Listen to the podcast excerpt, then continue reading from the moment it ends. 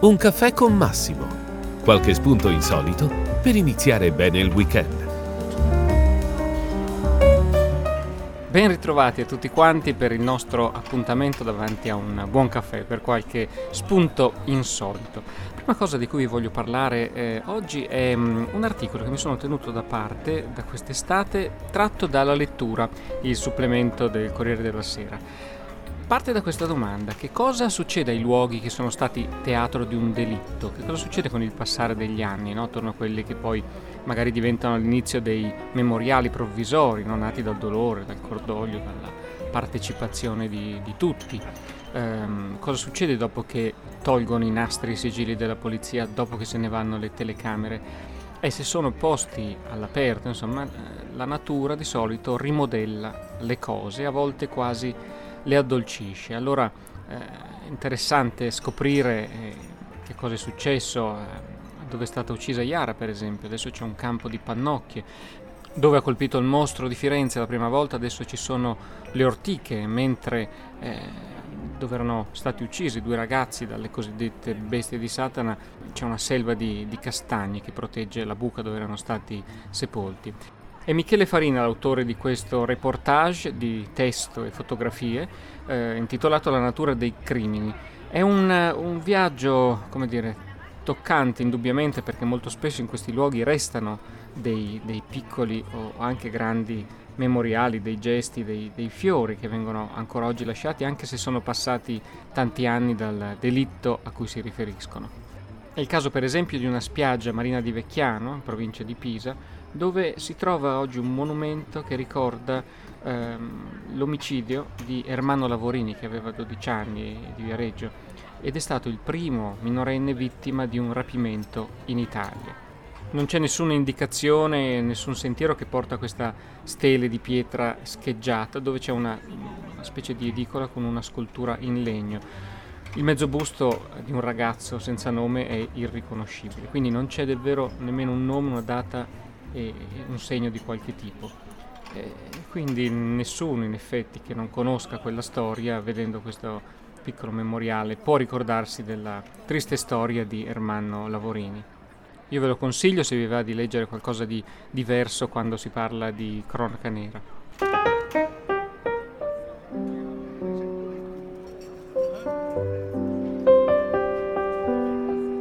E cambiando completamente tono e tenore, eh, parliamo di cronaca, ma questa volta eh, romanzesca, e di un romanzo, La sposa scomparsa di Rosa Teruzzi.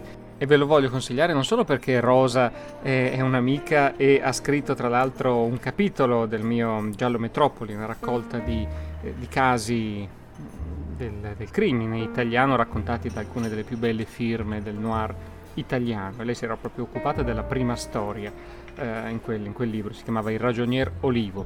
Questa volta invece eh, Rosa ha preso davvero una una storia di invenzione, quindi un romanzo, è un, un giallo rosa potremmo definirlo, dove c'è un trio di signore, un trio di donne insomma, che si trova a, a, indagare su una vicenda. In realtà sono tre donne che vivono tra i Navigli e il Giambellino, eh, libera, una vedova di 46 anni, eh, che ha trasformato un casello ferroviario in una casa bottega dove crea dei bouquet di nozze molto particolari, molto speciali. Ci vive con la figlia, che è un agente di polizia eh, giovane, un po' bacchettona, si chiama Vittoria, e con la madre, che invece è sulla settantina, si chiama Iole, e lei invece è un hippie esuberante, come la definisce Rosa, che insegue l'amore libero e incoraggia eh, la figlia a trovare nuovi amori. Insomma, beh, questo trio di, di signore, di donne, ehm, accetta e si trova in qualche modo a, occuparsi di un, di un, caso, di una sposa scomparsa. Questa sposa è la figlia di una, di una donna che le va a trovare e che non sa più dove, a chi rivolgersi perché il caso è stato archiviato senza risposta, ma lei ovviamente non si dà per vinta. C'erano delle, delle piste, lei dice, gli erano state trascurate e così è arrivata fino a quel casello perché spera che la, la giovane poliziotta insomma, possa in qualche modo aiutarla. È scritto bene, come scrive bene Rosa, che tra l'altro è caporedattrice a quarto grado su Rete 4 e che scrive fortunata lei sul lago di Como, proprio in un vecchio casello ferroviario dove colleziona libri gialli. È una, un bel giallo che scorre via molto veloce e che non risparmia i colpi di scena nonostante appunto i toni rosa, no? a volte si, si tende a, a mettere dei, delle etichette ai libri, ma in realtà eh, etichette servono solamente a, a, volte ai giornalisti che li devono classificare. I libri sono belli o sono brutti. E il libro di Rosa, La sposa scomparsa, è sicuramente un bel libro.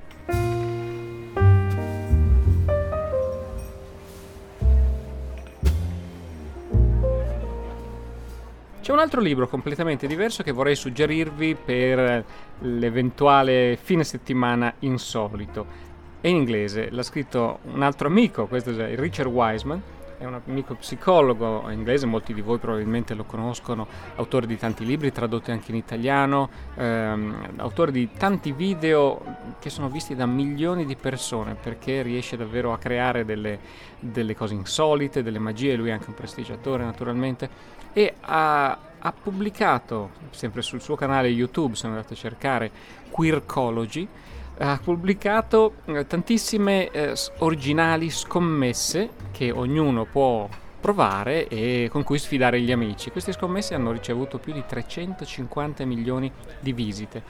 Ebbene, da queste sfide, diciamo così, è nato un libro eh, che ne contiene 101. Infatti si chiama, si chiama eh, 101 scommesse che vincerete sempre. È in inglese, come vi dicevo. Ve ne, ve ne dico una, per esempio.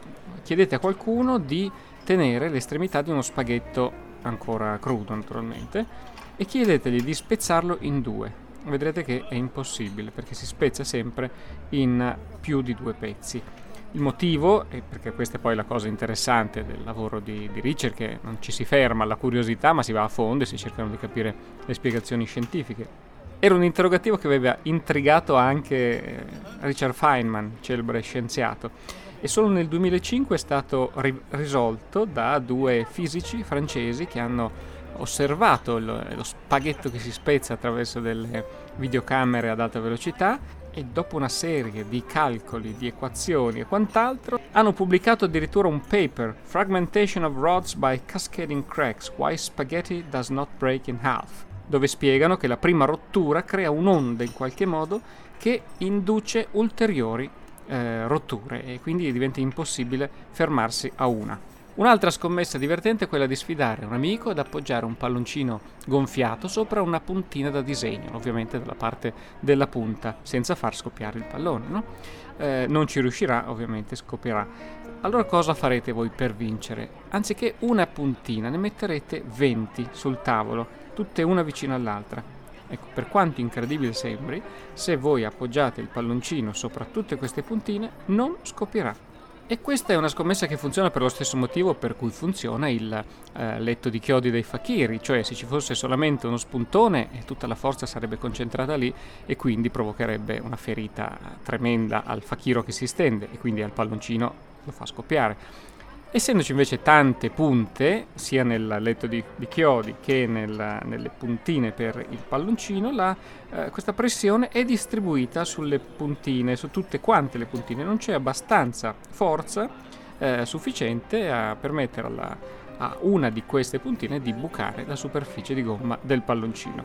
E quindi se volete divertirvi, e soprattutto magari durante le vacanze di Natale, potete vedervi i video di Richard sul suo sito o trovarvi questo libretto simpatico, 101 Bets You Will Always Win. I can think of younger days when living for my life. Volevo ancora dirvi qualcosa, quello che ho fatto nei giorni scorsi, sono stato a Padova per un workshop all'università eh, dove mi è stato chiesto dalla facoltà di veterinaria di eh, parlare eh, a proposito della comunicazione della scienza, come possono i ricercatori, come possono gli scienziati ehm, raccontare il proprio lavoro al pubblico, a un pubblico di non esperti. Quindi ho tenuto questa presentazione, questo incontro e devo dire che mi ha fatto molto piacere l'attenzione con cui i ricercatori, i dottorati mi hanno seguito e mm, io spero e mi sembra che potrebbero esserci degli sviluppi. Naturalmente vi terrò informati quando dovesse succedere qualcosa, ma l'idea è proprio quella di un corso eh, rivolto ai dottorandi di comunicazione della scienza, di divulgazione scientifica potremmo anche dire, eh, a Padova. Quindi se studiate da quelle parti, forse tra un po' potreste avere delle interessanti novità.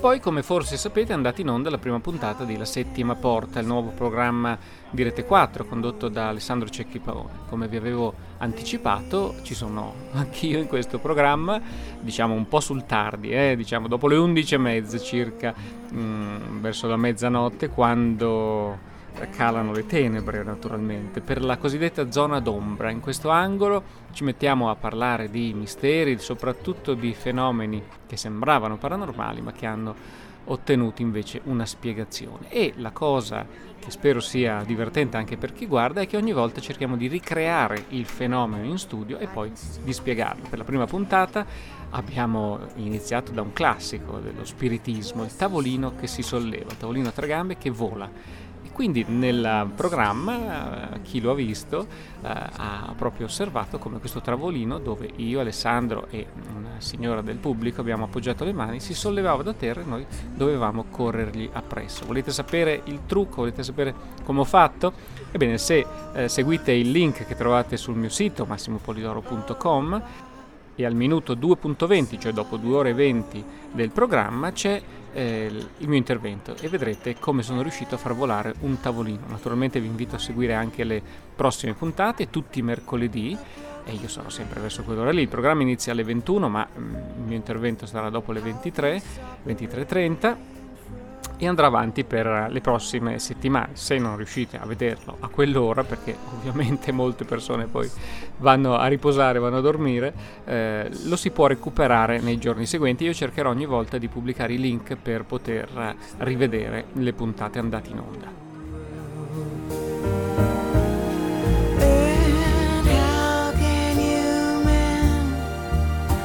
this broken E stiamo ancora una volta arrivando alla fine di questo nostro incontro, il caffè ormai è finito, stiamo tutti per eh, dedicarci alle nostre incombenze, si avvicinano le feste, molti di voi poi dovranno anche fare regali e magari dedicheremo la prossima puntata a qualche idea in particolare.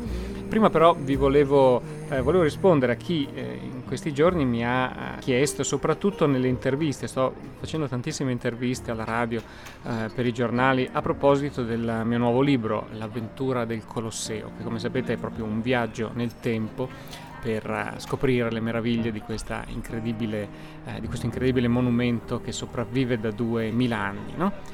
La domanda che tutti quanti mi fanno è eh, che cosa si può raccontare di nuovo su un, un luogo, un monumento come il Colosseo che tutti pensiamo di conoscere.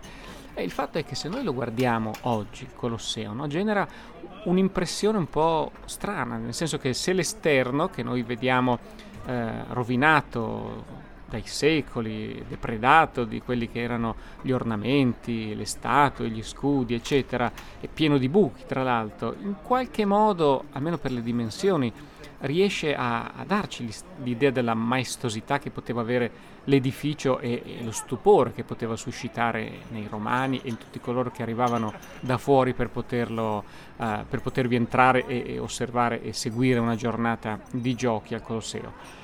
Però quando si entra, no, eh, vediamo che senza le gradinate, senza l'arena, quello che, che, si trova all'interno sembra un, un intrico di muri, di corridoi di pietre, di mattoni, che magari ricordano lo scafo scoperto di una barca gigantesca. Ebbene, questo è un po' lo scheletro del Colosseo che fu un tempo.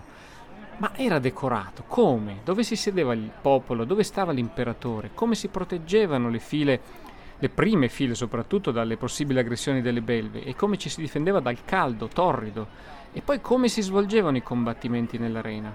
E poi davvero ogni scontro si salvava solo un gladiatore? E perché qui dentro si tenevano anche le condanne a morte? E come era possibile realizzare al suo interno una battaglia navale? Allora Tutte queste domande, è chiaro che noi guardando quell'intrico di mattoni non troviamo risposta. L'unico modo oggi per riuscire a vedere veramente il Colosseo all'apice del suo splendore, tra virgolette, sarebbe se noi eh, potessimo viaggiare con una macchina del tempo. E questa è proprio l'idea alla base, no? nell'attesa che la tecnologia ci fornisca un, un veicolo di questo tipo, l'unico modo che abbiamo per viaggiare a ritroso nel tempo è quello di utilizzare il più straordinario strumento a nostra disposizione, cioè la fantasia. Ed è la fantasia che ci aiuterà a ricostruire il mondo di ieri e naturalmente io in questa ricostruzione mi baso sulle ricostruzioni storiche, le scientifiche più attendibili. A volte si ascolta anche il parere dei testimoni oculari come quello del poeta marziale che era presente all'inaugurazione del Colosseo e l'ha raccontato. Poi a volte occorrerà affidarsi alle deduzioni che si possono ricavare osservando un mosaico, una statuina, un fregio. E qualche volta, in mancanza di elementi concreti, sarà anche necessario fare ricorso alla pura e semplice immaginazione. E insomma, ci sono tante storie, tantissime eh, sorprese eh, per chi si avventura in questo viaggio insieme a me alla scoperta del Colosseo e se voi lo leggerete o se lo regalerete perché ho cercato proprio di, di fare in modo, grazie al mio editore PM, eh, che il libro fosse un, anche bello proprio da, da avere, da, da toccare, da, da, sfogliare, pieno di illustrazioni, di fotografie, di box, di curiosità, di dati, eccetera.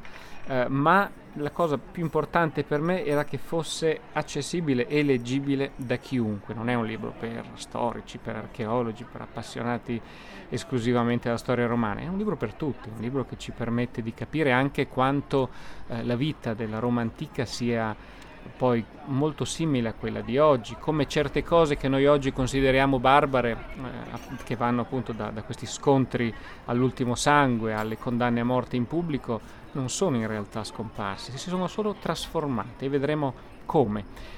Insomma, non voglio continuare a lungo, ma è un argomento che effettivamente mi ha entusiasmato approfondire, scoprire e raccontare. Io spero che possa entusiasmare anche voi eh, se leggerete l'avventura del Colosseo.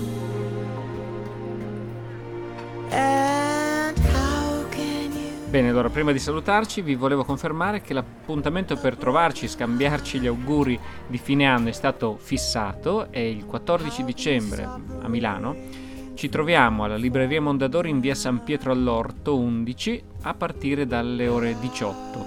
Eh, chi vuole gli firmerò le copie naturalmente, gli farò le dediche per l'avventura del Colosseo, ci sarà anche una piccola sorpresa per rendere la copia eh, del libro speciale, soprattutto se dovete regalarla, ma anche semplicemente se volete tenerla per voi. E eh, per chi vuole, poi ci sarà anche l'occasione di andarsi a mangiare mm, una pizza tutti insieme agli amici del CICAP Lombardia. Naturalmente ci sarò anch'io. Per venire in libreria alle 18 non c'è bisogno di prenotarsi, ci vediamo direttamente lì. Uh, mentre se qualcuno vuole unirsi per la pizza dovrà prenotarsi seguendo il link che si trova sul mio sito, sulla newsletter naturalmente. Vi ricordo uh, il 14 dicembre a Milano presso la libreria Mondadori di via San Pietro all'Orto che è in pieno centro, una traversa di Corso Vittorio Emanuele. Quindi grazie ancora per avermi seguito e noi ci risentiamo la prossima settimana. A presto!